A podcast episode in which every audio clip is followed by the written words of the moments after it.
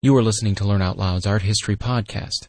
Each episode provides thoughtful analysis of the enduring artistic masterpieces that have become a hallmark of Western culture. For a full listing of the podcast released by Learn Out Loud, please visit us at www.learnoutloud.com slash podcast.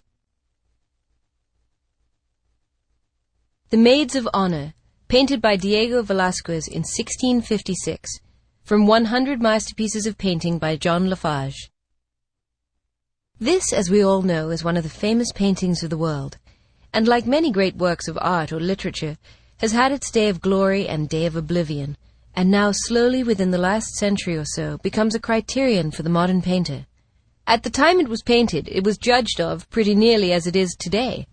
One of the rival Italians who worked much in Spain, a fashionable and successful painter of the day, and certainly no mean artist, said of it to Philip the King that it was the very theology of painting meaning thereby, I suppose, that it was truth and dogma and orthodoxy, all that is opposite to theoretical pragmatism.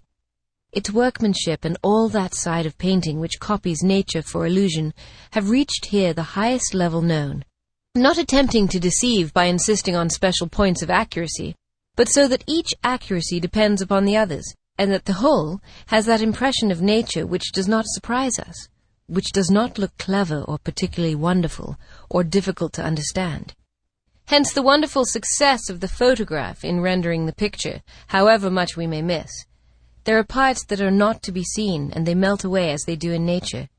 The little lady in the center of the picture is the princess or Infanta Margaret, of whom there are many other portraits later by the same illustrious hand. Perhaps here she is less at her ease than in others, and one feels all the more what I am speaking of the slow growth of the natural portrait of a child of royal blood, as compared with the children of more ordinary birth. As in the lines of Thackeray, the verse is called The Ballad of Policeman X. We are to remember the reproof given by the nurse to the Duke of Wellington, asking at the time of the birth of the present king, Is it a boy or girl? Your Grace, it is a prince. And at the nurse's bold reply, he did both laugh and wince. Here the little princess is five years old. She is the half sister of the little Don Balthazar.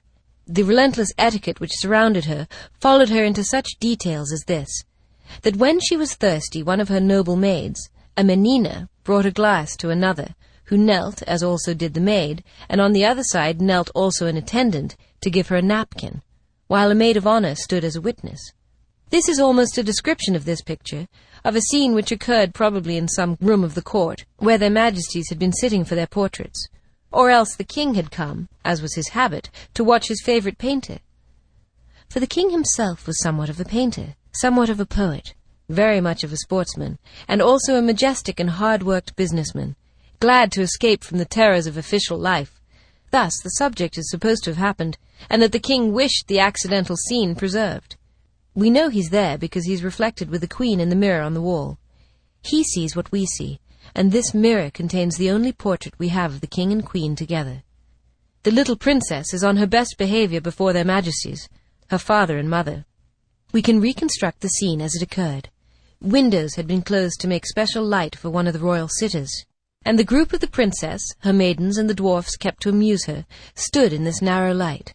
The queen's quartermaster opens the door in the rear, apparently at some order from the king, whom we do not see but we recognize the peculiar movement of a man waiting for further instructions.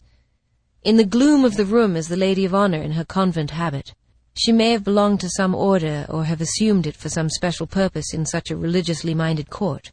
Next to her stands an elderly gentleman whose duty it was to attend the court lady. One of the noble girls, whose name still remains, offers to the little princess, upon a gold salver, some water from a cup made of a special fine scented clay from the East Indies.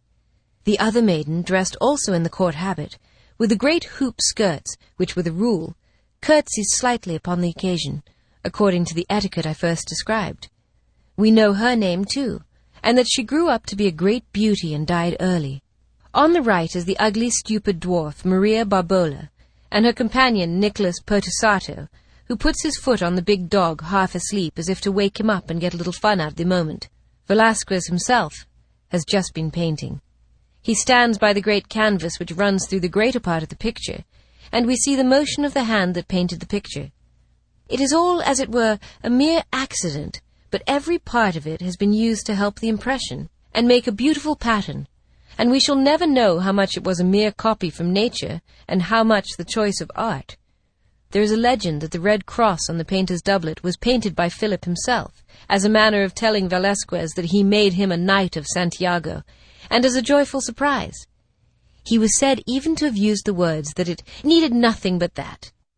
All legends are sure to be shaken, if not destroyed, and we are now assured that the cross was added by order of the king at Velasquez's death, as a manner of making him more fitting for the august company in which he was painted.